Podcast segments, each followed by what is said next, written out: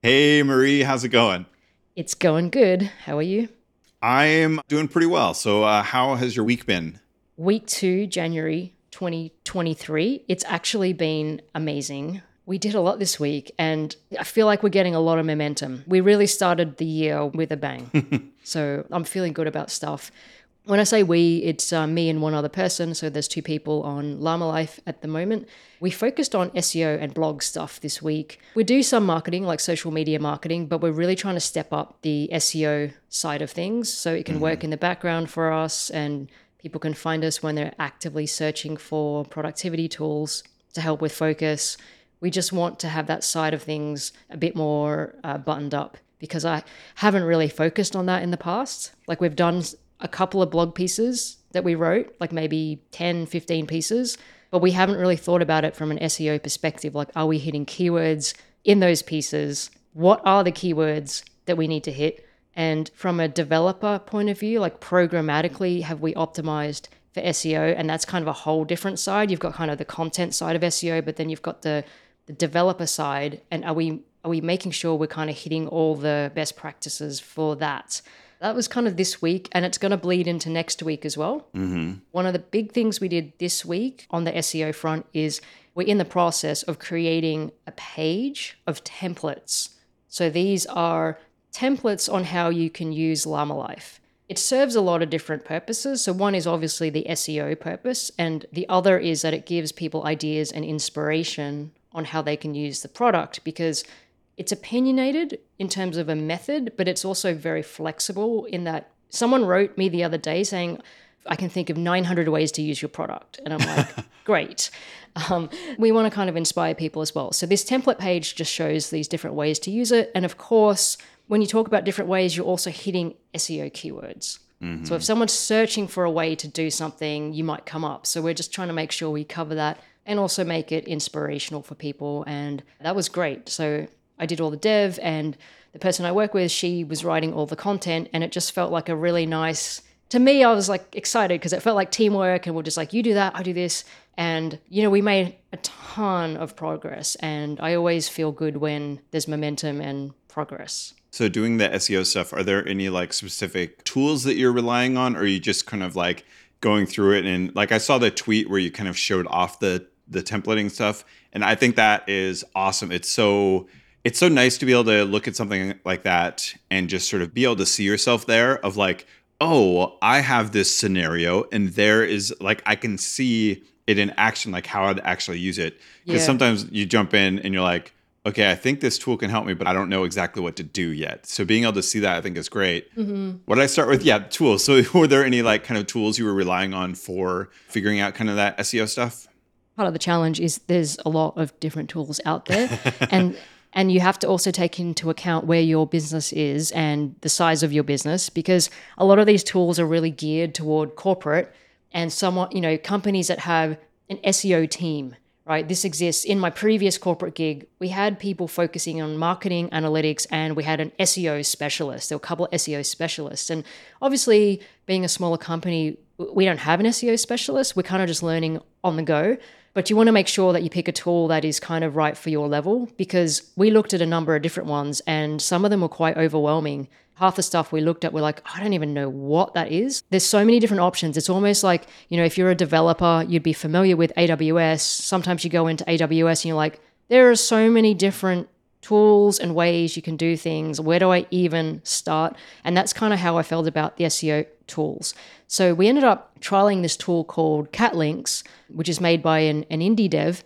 And that felt right for our size because when we looked at the landing page and you know the, the actual tool when we logged in and created an account, like we're like, yeah, we kind of are familiar with what they're talking about. Like let's generate a list of keywords first. And mm-hmm. we've got mm-hmm. sort of these long tail ones, short tail ones. And it just felt like the level that we were at. Mm-hmm. And it didn't feel too overwhelming. We could always move off that if we felt we needed more, but at this stage, like that's all we needed. And I think that's kind of important to pick a tool that suits you now. You can always move off it. Do you know what the pricing was for that? Uh yes, and that's the other thing. It fit within our budget. So it's uh, let's see, it's Kat Links, so it's K A T L I N K S dot I O.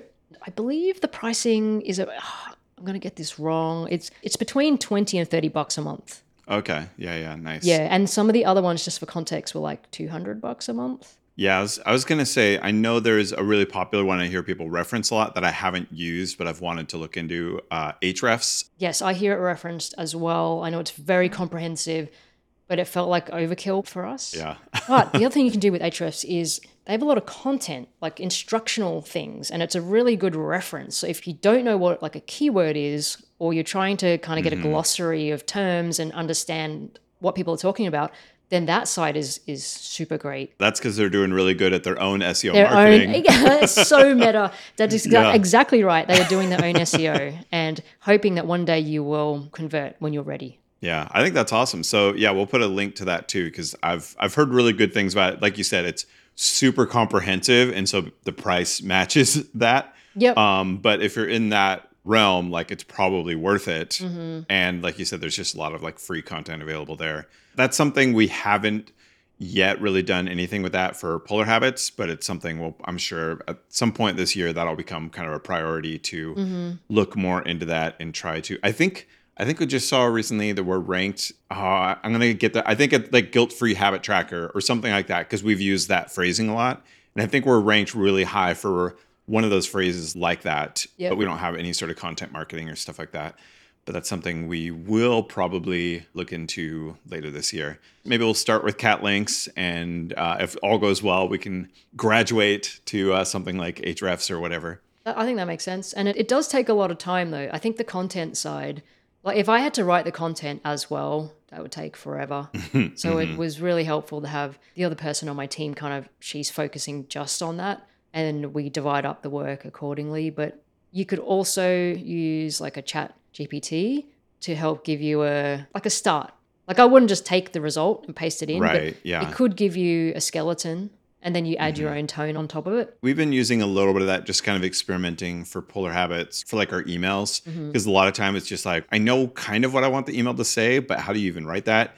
And then you kind of prompt it and give it a few, like, you can kind of massage the result it gives you, or like, yeah, say that again, but a little bit more casual, Yeah. or a little bit less like this, and kind of like, and then you get to like result where you're, yeah, that's kind of what I want to write. And then you can write it, but then you kind of have that like guiding template of like, you know, you're kind of seeing all these versions that Chat GPT is generating for you, and like, no, that's not right. Mm, that's Yeah. not it either. And sort of, yeah, giving it feedback until you get somewhere where you're like, that's what I wanted, but I didn't necessarily know that's what I wanted until I kind of saw all these options that were generated.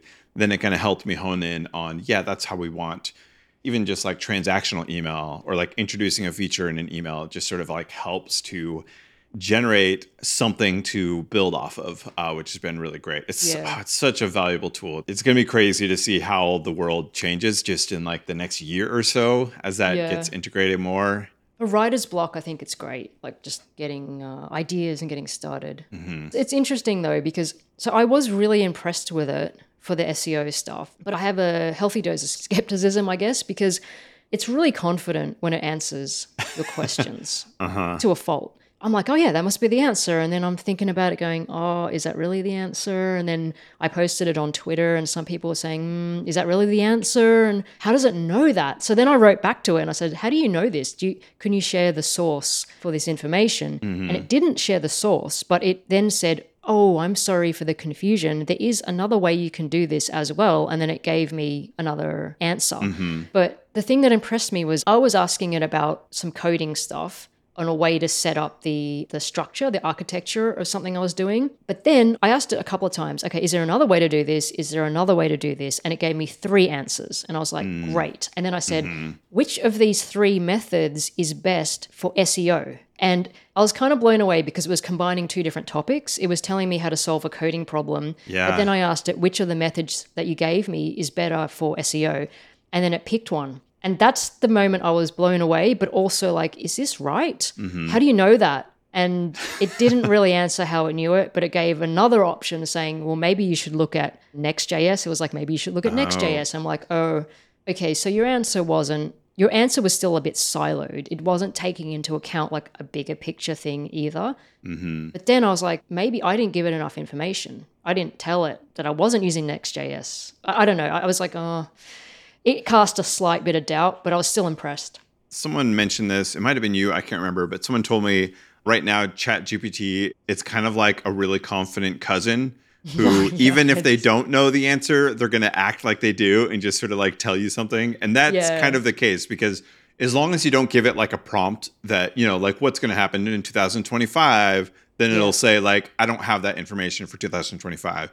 If you ask something else that's more generic and it doesn't have the information, it's going to guess, but it's going to tell you it as if it's real information. So I think that's one of the biggest drawbacks. Like for, you know, me, I've been like testing it out, like asking it content uh, having to do with ADHD, and it'll tell me stuff that it's like, okay, well that was that's been debunked by studies. Like that's mm. not actually true anymore or like maybe it was something people used to think the evolution that's going to matter a lot is fact checking itself because right now that's not really there. Mm. But I think when you know the constraint, it's still a really useful tool. Oh, for sure. Um, and you yeah. can kind of use it in just so many ways. Like you said, like almost as like a muse or like yeah when you have like the blank state when you have like an empty page you're like the hardest word to write is the first one like it's so hard when you just have the blank page and you don't know how to get started and so it's so good at just sort of prompting, even just like giving you ideas of like, hey, Chat GPT, like I want to write about this topic. What are four ways that I could approach it? Or like what are some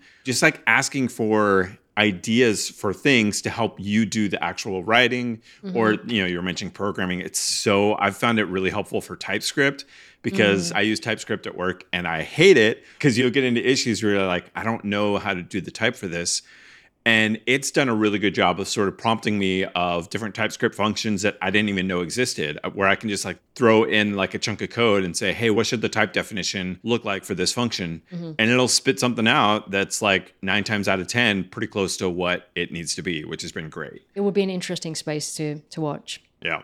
That was my week. How was your week? I've mostly been focused on i've been moving my newsletter over technically moving it back to Substack so when I started my newsletter almost two years ago, I started on Substack because it was free and I used it for a couple of months. And I actually don't remember why I left Substack. I think I was like frustrated with the lack of control because there's a lot of things that it's like Substack does things in a certain way.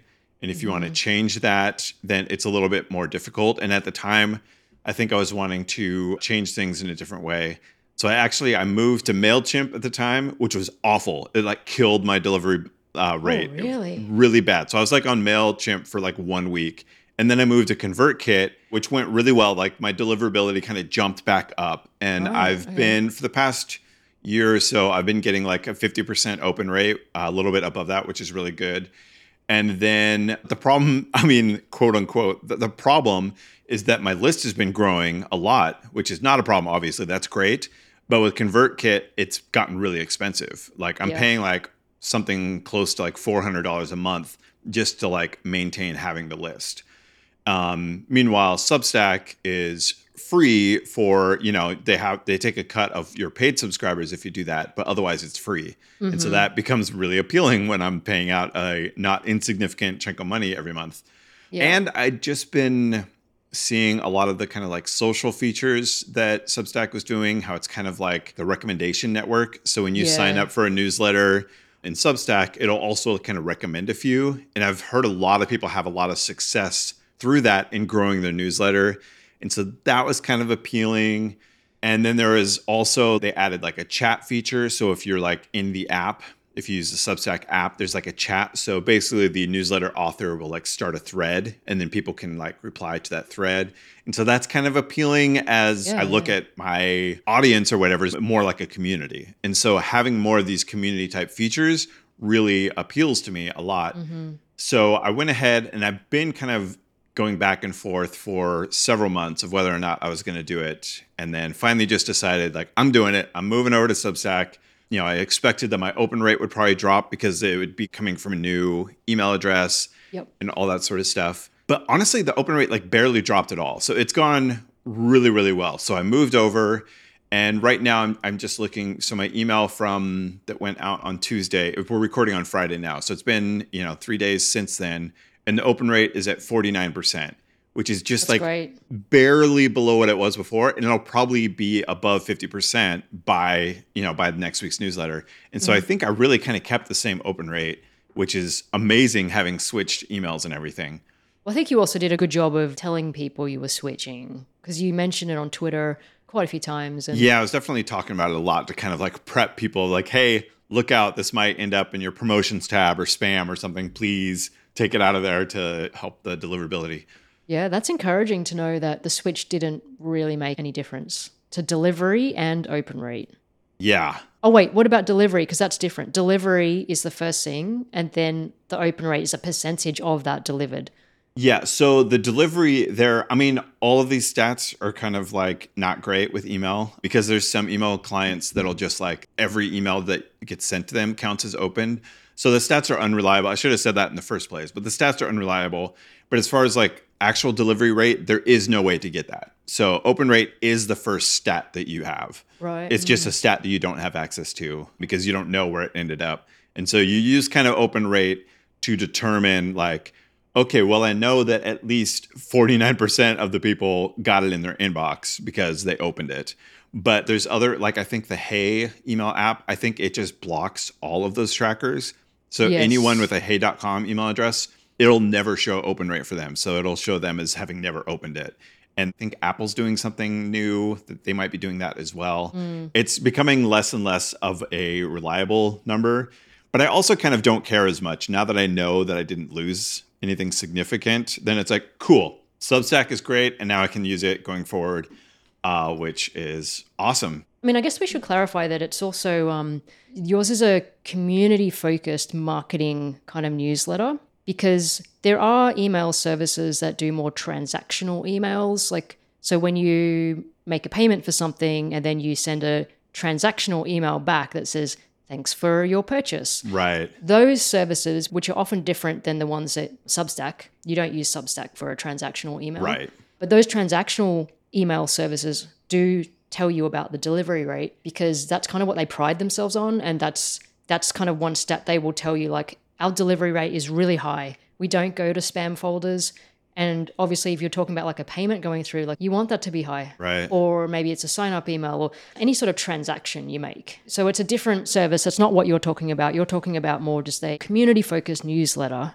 I wonder what that stat is based on. Because I mean, they have like spam reports, like, but that's a totally separate thing. So I'd be curious where they get the deliverability stat because. Yeah. I mean, and that's one thing too. Like Substack, the stats are not as comprehensive as what you would get with like ConvertKit. It has a lot less options for people that are using, like not for transactional, because ConvertKit I don't think is really for tran- transactional stuff either. But th- it's definitely for like marketing. You can do a lot of like segmenting and splitting and different things with ConvertKit. Like it's super powerful. And I think part of the reason I originally moved away from Substack is I thought that I was going to do more of that. Mm-hmm. But the reality is, I kind of didn't really. Like, I did a, a, a tiny little bit, but for the most part, I'm just doing my weekly newsletter. I should doubly clarify ConvertKit is great. I never had a problem with ConvertKit at all. The biggest thing was kind of like what you were saying with Ahrefs. It's like the price is high and it's worth it for the right fit. And for me, I think I just kind of realized that it wasn't the right fit for me. Like the price wasn't giving me what it's worth to other people and Substack feels like a really good match. I guess I should say I through that I ended up turning on paid subscriptions, which has been sort of an interesting experiment as well. I've always hated trying to find sponsors and things like that to put in the uh, newsletter. So I've done like affiliate links and stuff. You know, I've done affiliates with Llama Life and like affiliate links for other products that are kind of a match. But I also just like hate the paperwork part of it. Um, it's just like a lot of work, like figuring out who's going to be the sponsor this week. Is it Yeah. going to be a sponsor or an affiliate? Um, and then it's like the few times that I've found good sponsors, it's like 20 emails back and forth, and it's so much work. And then I do it, and it's like the money, like maybe barely covered the hosting cost, and it's just like all the stuff I hate. And so I was like, well, hey, if I did this like paid subscriber thing and just en- like enough people signed up to do that to support the work I do, the idea of not having to do ads at all sounds so appealing to me. Yeah, yeah. And so far, like who knows how it'll go from here, but so far I've had enough people sign up. There's a lot of potential there that if that kind of continues, then I could potentially not have to do ads at all, uh, which would be amazing because I love doing the newsletter and I love keeping it community focused.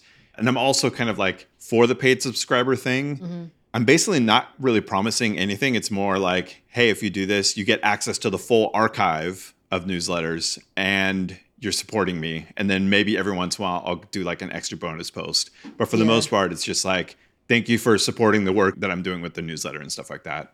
Yeah, I'm encouraged by this first week, and we'll see uh, how it goes from here. I think it's a good experiment for sure. Getting out of managing the sponsors, it would be a massive motivation for me too. It's sort of mm-hmm. this admin overhead that, you know, it just takes attention away from other stuff that you might want to do, which is write a great newsletter or build a great product. Yeah. It's one of those things where I didn't know if I could get away from it mm. because in the quote unquote influencer space, like the way people are making money is by doing sponsored things. And I hate it so much. and so my hope is that I can sort of cheat the system a little bit and not have to do any of that sponsored sort of stuff. It's almost like a Patreon just for the newsletter. So if I can get away with kind of like doing something like that where people feel like it's valuable to support the work I'm doing there and get away with doing like the YouTube and the YouTube partner program where I don't have to like no sponsor. I just like get the share of uh, advertising and things like Polar Habits. I'm hoping that I can. I just don't really want to do anything with sponsors ever again. I think it's a good experiment though. And you've got so many different things going at the moment. So many. It's just a matter of seeing which kind of things stick. And if you can replace the revenue from one with the revenue with another that you prefer doing, why wouldn't you just do that? So mm-hmm. I think you're kind of in a good place that you've got enough things, like you've got enough, what is it, like irons in the fire or whatever they say, that you could you could see what which ones are working. I forgot to say, I, so I was kind of, you and I were DMing on Twitter through this experiment as I was kind of like trying to figure it out. Yeah. And you actually reminded me that, hey, launch was your word for the year. Yep. And I think you said hashtag launch. And so that's ultimately kind of why I decided to turn on paid subscribers because I just want to try stuff. Mm-hmm. And so with the paid subscriber, like maybe it won't work out long term and that's fine, but I'll just try it. And I already saw like almost half the people that did sign up signed up for the annual plan, Oh, wow. which is like wild. I didn't expect that at all. And so it's definitely been successful. I don't know if there will be like long tail with it. Like, I don't know if people will continue to sign up or if it was just like people are excited for like announcing it. So we'll see how mm-hmm. that goes. But thus far, launch has been a success for 2023. So yearly themes, giving my uh, two thumbs up to that. We're almost on time, but if we're going to talk about the yearly themes, like super quick, like my my theme uh, for this year is is about health. So I have this little mantra like health is wealth, and it's just an easy thing for me to remember. But I've been doing pretty good so far as well. So Nice. I've been eating well, and I've been getting out of bed on time because that was one of my things that I found difficult was kind of hitting that snooze button. But I mm-hmm. put my phone in the bathroom and my alarm is on my phone, so I have to get up to turn it off. And nice. there is a temptation every night to not put my phone in the bathroom because I'm like, oh, just forcing myself to do that. But but I have been, so I put it on the charger. The charger is in the bathroom, so I put it on the charger, and I've been getting up every day straight away when the alarm goes off and not going back to bed and it is such a time saver if i hit snooze for half an hour and you take that half an hour you times it by seven days like how much time does that save like That adds up. crazy amount of time. So I keep reminding myself, like, how much time has this saved that I could do something else that I want to do? And honestly, I, I feel better as well. Because you know, when you snooze your alarm, like you feel good for about two minutes when you snooze it and you, you're falling back asleep and you feel great but then but then you're just woken up again it's like sleep deprivation you just keep Right. getting woken up so you actually don't feel good when you eventually get up. Whereas if you get up straight away, there's that shock of like, oh, I have to get up straight away. But then, But then you're good. yeah, afterwards you feel good. Anyway, with that little ramble, probably a good time to wrap up this week. And what's on for next week for you? next week's going to be focusing on i think we mentioned this last week too but like a lot of the leaky bucket stuff for Polar Habits. So there's kind of a list of things i'm going to be working through this weekend and just kind of like wrapping up a lot of those early bugs and little issues so that we can feel really strong going into uh, next month. And then next month we're probably possibly by the end of this month but in the next month or so we're going to be launching like the actual paid pro plan. And so that'll be that'll probably be fun to kind of talk about that and all the stuff that goes into deciding what numbers, what prices, what to do for trials. Should you take a credit card for a trial? How long should Oh the trial gosh, so be? many All so much fun stuff. So I'm sure we'll be getting into that into uh, the next weeks.